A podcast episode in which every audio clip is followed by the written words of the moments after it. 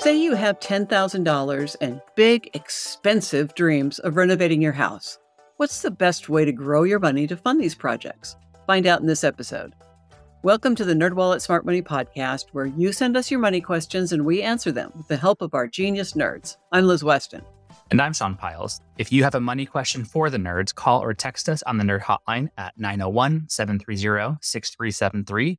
That's 901 730 NERD or email us at podcast@nerdwallet.com. In this episode, I'm joined by personal finance nerds Kim Palmer and Kate Wood to answer a listener's question about growing their money ahead of big home improvement projects. But first, Sean and I are talking about the recent collapse of the FTX crypto exchange and what it means for people who use the exchange as well as crypto in general. This is a huge deal in the crypto world. As the New York Times put it, quote, a company once regarded as among the safest and most reliable corners of the freewheeling crypto industry collapsed practically overnight, mm. which is wild. FTX filed bankruptcy November 11th after a run on deposits left the crypto exchange with an $8 billion shortfall.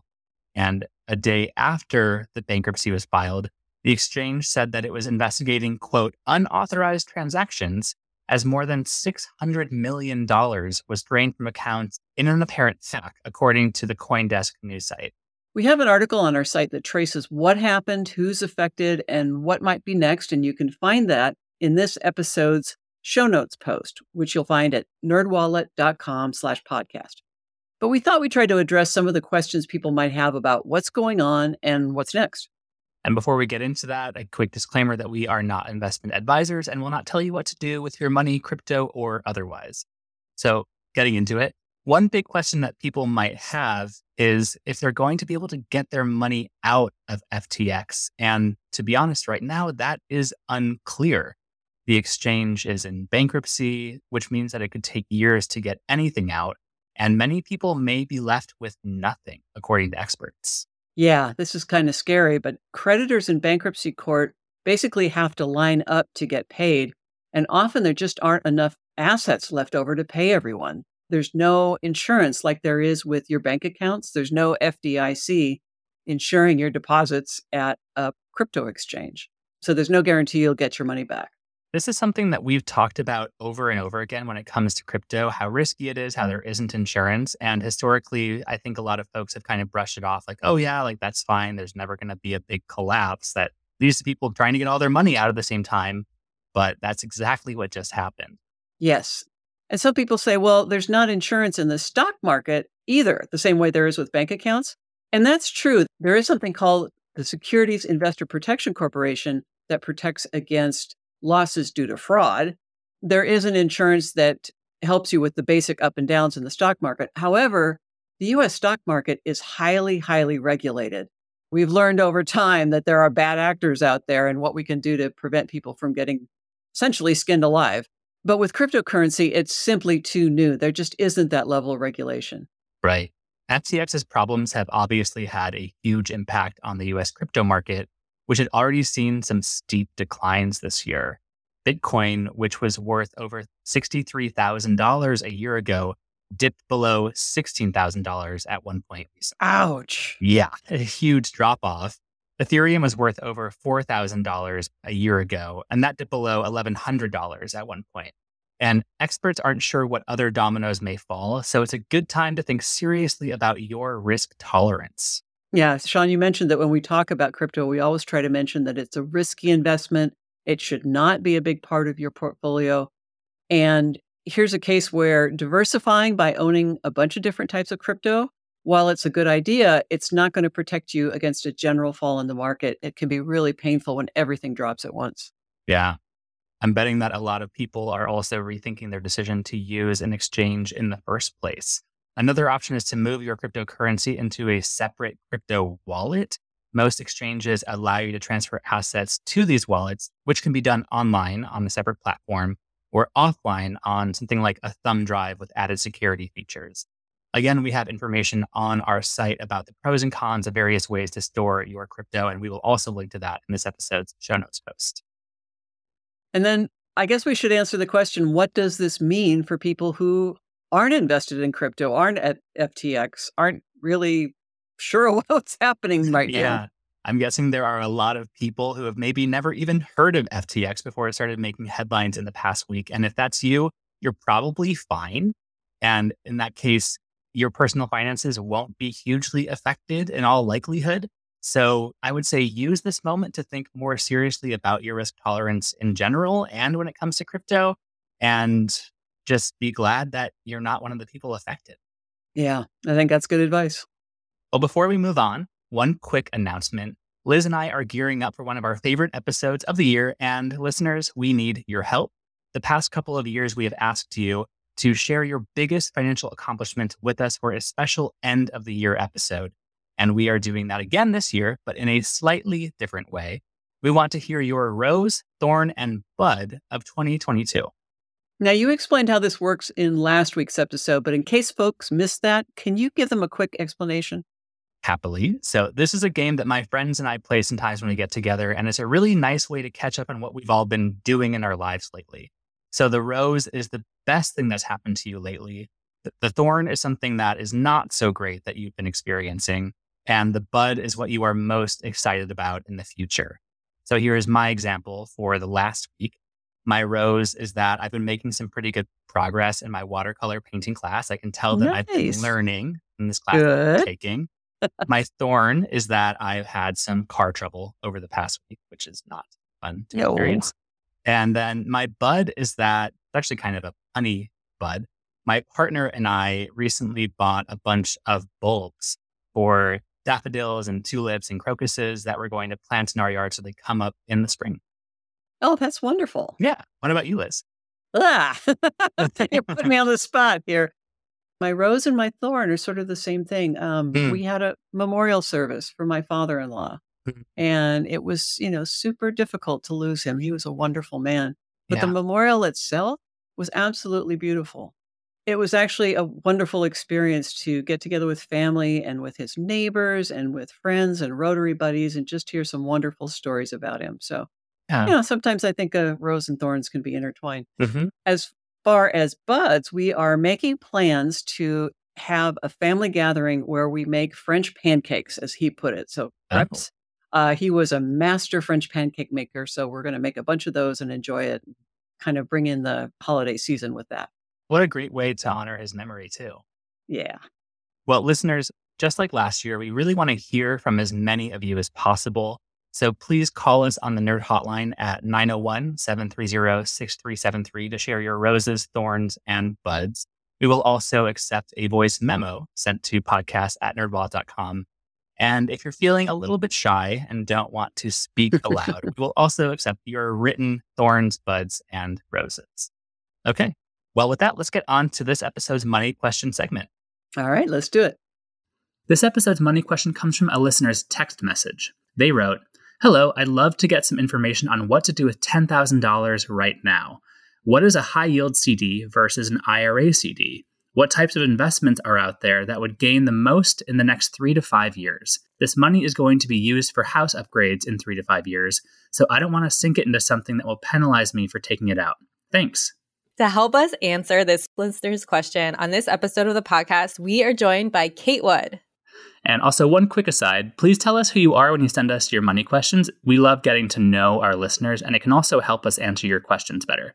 Well, anyway, welcome back to Smart Money, Kate. I am so excited to be here. Thank you. We have so much ground to cover. And before we get into it, one quick reminder that we are not investment advisors and won't tell you what to do with your money. All of this is for general educational purposes only. So, I want to start by defining what a CD versus an IRA CD is. So, a CD is a certificate of deposit that's a form of savings account with a fixed interest rate and term. For example, you could get a return of 3.5% with a one year term. Certificates of deposit don't typically allow easy access to your cash during the duration of the term, and it's also worth noting that the longer your term, the better yield you'll get in general. Now, an IRA CD is a certificate of deposit within an IRA, which is just a tax advantage retirement account. And to answer the listener's question, this might not be a good idea for their goal because of early withdrawal penalties on earnings, unless the listener is 59 and a half or older. It's worth noting that you can withdraw the money that you put into an IRA CD, but that wouldn't really help our listener who's looking for growth right now. Let's also talk about which investments would really gain the most in the next three to five years, since that's the time horizon we're talking about here. If you are invested in the stock market and with an annual rate of return of 10%, which is historically average given the annual rate of return of the S&P 500, that $10,000 would grow to a little bit over $16,000 after 5 years. But because our listener wants this money within three to five years, the stock investment really might not be the best choice. NerdWallet suggests that people don't invest money that they'll need within five years. And with a certificate of deposit, many of which have an annual percentage yield of around 3.5% at the time of this recording, you would have around $11,600 after five years. Now, there is one strategy using CDs that might help our listener, and it's quite nerdy. So strap in, put on your extra nerdy glasses, because I'm about to get into some numbers here. So there's something called a CD ladder. And with this route, you invest the money that you have across multiple certificates of deposit.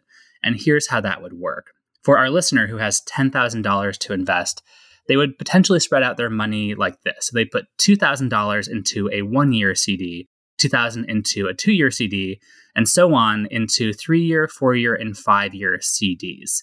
So you're spreading the $10,000 across five different certificates of deposit that have different terms.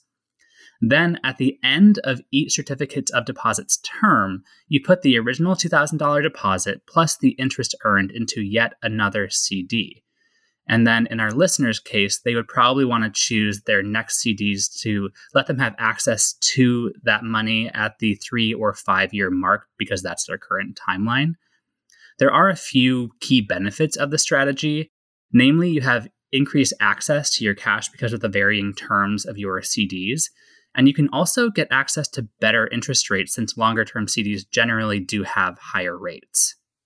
If that does sound just too complicated for you, I do have a simpler option a high yield savings account. Basically, a lot of the online high yield savings accounts, they're now offering yields that are over 2%. So it's not as high a yield as a CD, but it does give you easier access to your cash. Right. So, those are a few different ways to put some money in different vehicles to have them grow over three to five years. Now, let's talk about home improvements and return on investments of home improvement projects. So, Kate, we've been sitting here silent, learning so much about CDs. Now, we're going to rely on you to talk with us about how folks can make the most of their home improvement projects. So, how do you think about this? So, when I'm thinking about home improvement projects and ROI or return on investment, something that you need to think about is okay, some people have this idea that if you're spending money on your home, this is like a one in, one out proposition. Like, oh, well, you know, I spent a $1,000, I'm going to get a $1,000 back. That is definitely not the case. Depending on the type of home improvement that you do, the return on investment could be all over the place. Now, if you're planning on staying in the home, and so it's something that you're going to do and enjoy, and this is for you, who cares if it's earning you the money back? But since this listener was focused on, like, okay, I want to get the most out of this investment, possibly they are looking at in three to five years doing home improvements that are geared toward selling the home, in which case people are often looking at, okay, if I spend this money to do this upgrade to my home, what am I going to get back? right when i put that home up for sale and that's a really different consideration than just like well what do i like or what do i want yeah a less tangible thing like okay i really like this color of paint on the walls. It's going to give me a return on investment because it simply makes me happy. But if you're sinking money into a house hoping it will gain actual value that you will recoup when you sell the house that's a very different factor. And i'm wondering if you can think of specific types of renovations that will give folks the best ROI on their investment? So, this really varies. And frankly, um, you know, right now, not a lot of projects are giving a ton of return on investment. For a variety of reasons, including the cost of materials and labor, uh, which continues to be mm. an issue. So, Remodeling Magazine does an annual cost versus value report, and it's always really interesting. You can dig into national or regional numbers and look at a whole variety of different projects at different price points and see, you know, what kinds of renovations are giving the best ROI. In general, the ones that don't really give you uh, much return on your investment are actually some of the ones that people think of right away when they think about upgrading their homes or, you know, hmm. if I'm going to renovate my home, what am I going to do? A lot of people think kitchen and bath. Right. And yeah, these are places where you spend a lot of time, right? Your kitchen's like the heart of your home, your bathroom can be like a sanctuary. But if you've done improvements to it that are something that you really love, but that a buyer might not be crazy about. Like, you know, mm. you redid your bathroom and you put in this like artistic tile that you absolutely love. Someone else might see that as like a project where it's like, oh, I'm going to have to take that out. Interesting. I, I also feel like kitchen and bath are two rooms that are most susceptible to trends. Mm, Think about mm-hmm. how many people have ripped out their kitchen cabinets and put in all white cabinets and have made these beautiful, gleaming, stain covered cabinets now. At least I have a mm-hmm. white kitchen and it's, you know, very hard to keep clean. I think mm-hmm. that those will probably look dated in a few years. Oh, absolutely. Or open shelving in kitchens is another mm-hmm. one, right? Where you see it in shelter magazines. It looks fancy. It looks like your kitchen's this gorgeous rustic museum.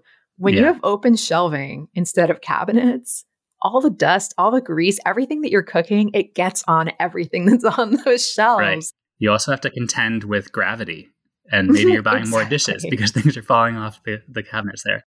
Yeah, there's a lot going on with that, but that's something that, yeah, you know, given time, those might need to be taken out.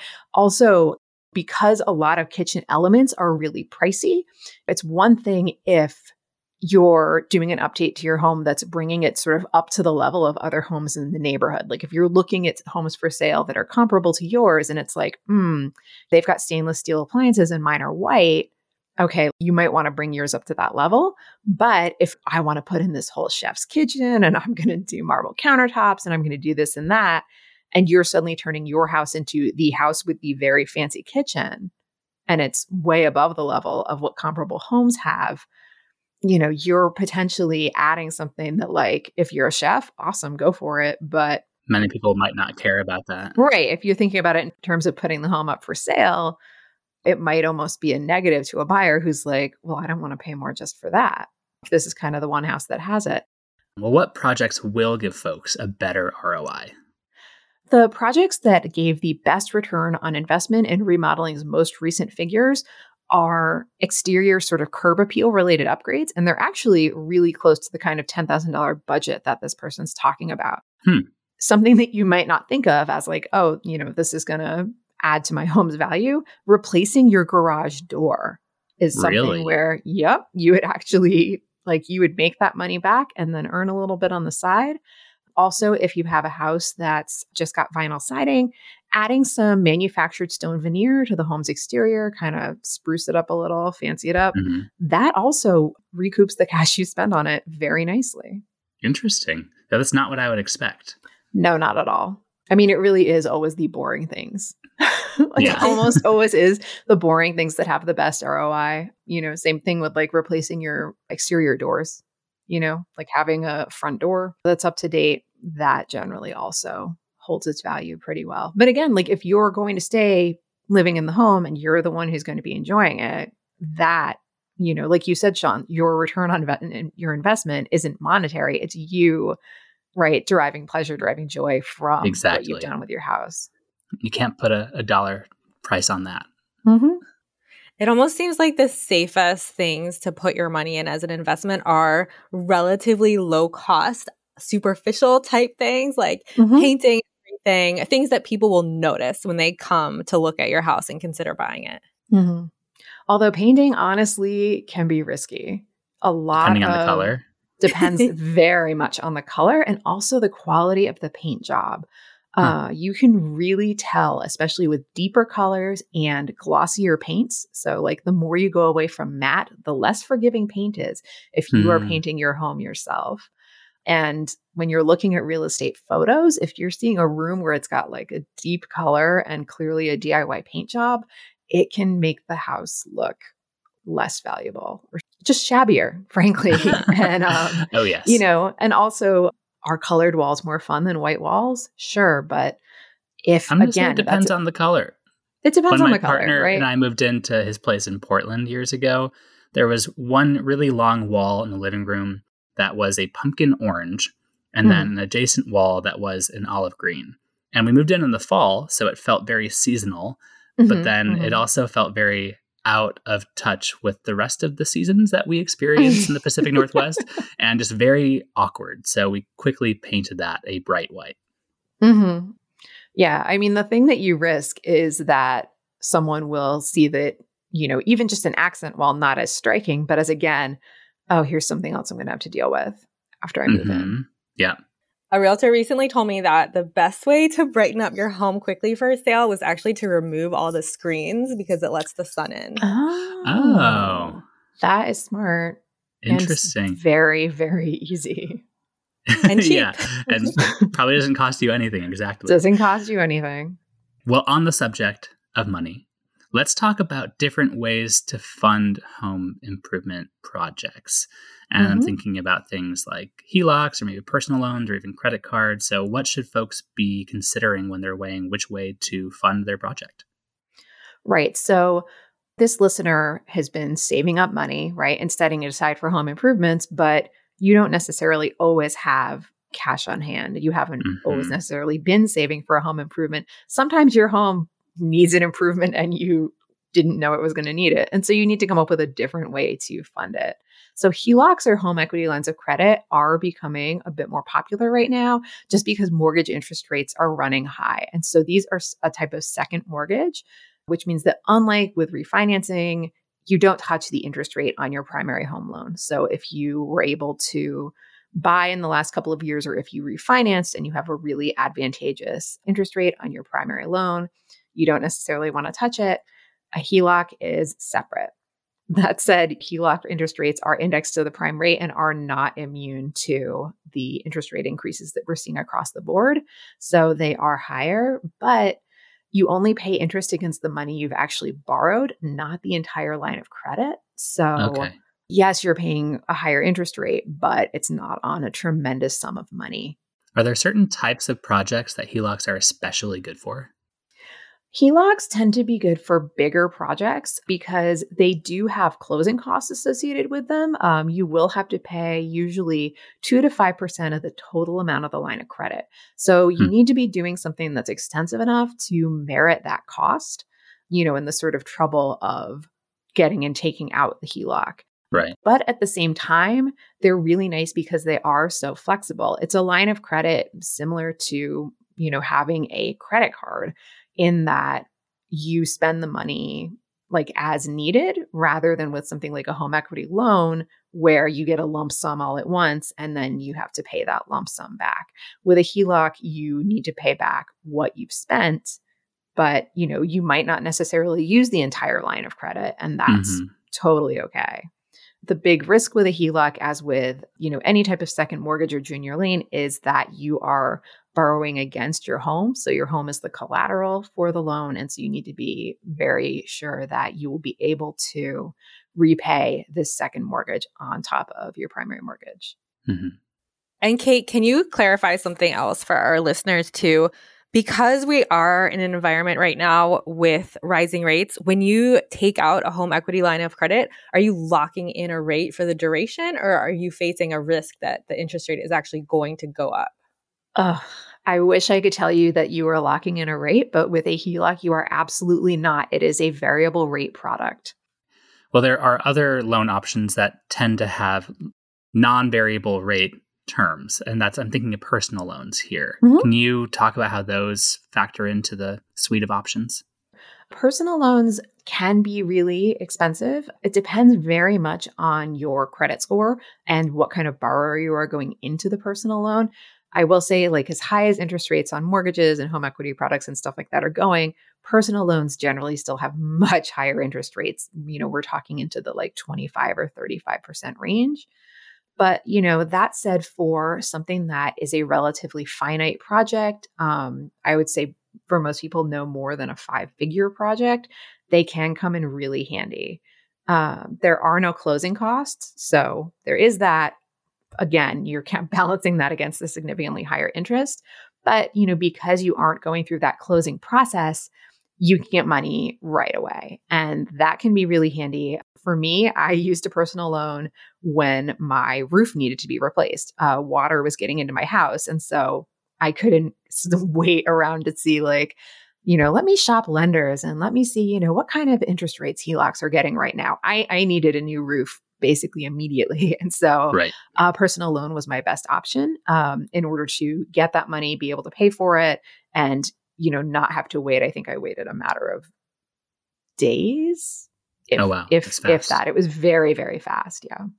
All right, well, let's talk about credit cards because that is also, of course, a popular option for covering some of these costs. Is it a good idea?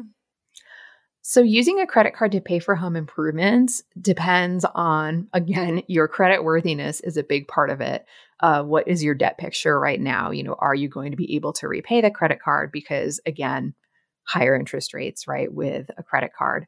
But if you're thinking about taking out a new line of credit in order to pay for home repairs, that can at times be helpful. Um, you know, if you're doing it at a point where you're a well qualified applicant and you're going to be able to get a really advantageous card. Um, I do think for me, that was one of the smartest things that I did when I bought my house. I had kept my credit like pristine through months of home searching and then through underwriting and closing. So by the time I'd actually bought my home, my credit score was probably the best it's been in my life. And so the week that I closed on my house, I went on NerdWallet and researched the best credit cards with 0% APR introductory periods. And that was really helpful for me because I needed to spend just a ton of money, right? Not even on fixing things, but on, you know, going to the hardware store, going to the home center all the time, buying new furniture, stuff like that. But since I wasn't paying interest on it during that introductory period, I was able to spread out what would have otherwise been, you know, fairly big, like, oof, one after another, right. fairly big bills, and then, you know, fit it more into my budget and pay for it over time. So being able to spread out the costs can be really helpful. Beyond home repairs, zero APR credit cards can be really handy for simply buying furniture my partner and I did that when he bought his place. And then when I bought my place, we had 18 months to pay off all the furniture. And it was so much more convenient than really drawing a bunch of money out of our savings and funding all this stuff. And at the same time, we also got a good amount of credit card points. So that was a nice perk too. Right. Yes, that is true. It's funny. I think that means all three of us have used this strategy because I also I also used a credit card, zero percent APR, when I had to suddenly replace all of my windows, which is oh, extremely no. expensive, mm. but they were basically rotting out of their windows. Okay. And so I had to replace them. And like you both are saying, I mean, I, I didn't want to just suddenly come up with all of that cash. And so that credit card let me spread out those payments. But I think it's definitely worth noting that you have to be sure not to miss a payment if you are mm-hmm. late, if anything like that happens, then it can end that 0% intro period automatically. And so you just mm-hmm. have to be really diligent about making those payments. Right. 0% APR doesn't mean you just don't pay for it for that entire time. It means there's not interest on your purchases. You still need to be making the minimum payment. And it's worth noting that after that time, there's going to be an interest rate that kicks in and it could be quite high. So if you still have a substantial balance on that credit card by the end of that zero APR period, you could look into potentially moving that over to another credit card with a zero APR introductory period. But that can potentially introduce a slippery slope where you're moving debt mm. from one card to the next to the next. And then you're just perpetually in credit card debt, which isn't a great way to manage your finances for a lot of folks. So just be wary of that trap as well. Mm-hmm. Kate, thank you so much for talking with us today and sharing your insights. No, thank you. It's always fun to be here. And with that, let's get on to our takeaway tips. Kim, will you please start us off? Yes. Number one, know your investing timeline. In general, investing is not for money that you think you'll need within five years. Next, think about ROI. If you're choosing home upgrades with an eye towards selling or return on investment, go for fixes that are less taste based. And lastly, weigh different funding options. Depending on the cost and urgency of your renovation, there are different options available for funding home improvements. And that is all we have for this episode. Do you have a money question of your own? Turn to the nerds and call or text us your questions at 901 730 6373. That's 901 730 NERD. You can also email us at podcast at nerdwallet.com. Visit nerdwallet.com slash podcast for more info on this episode. And remember to follow, rate, and review us wherever you're getting this podcast. This episode was produced by Liz Weston and myself. Kaely Monahan edited our audio. Jae Bratton wrote our show notes. And a big thank you to the wonderful folks on the NerdWallet copy desk for all of their help. And remember, we are not financial or investment advisors. This info is provided for general educational and entertainment purposes and may not apply to your specific circumstances. With that said, until next time, turn to the nerds.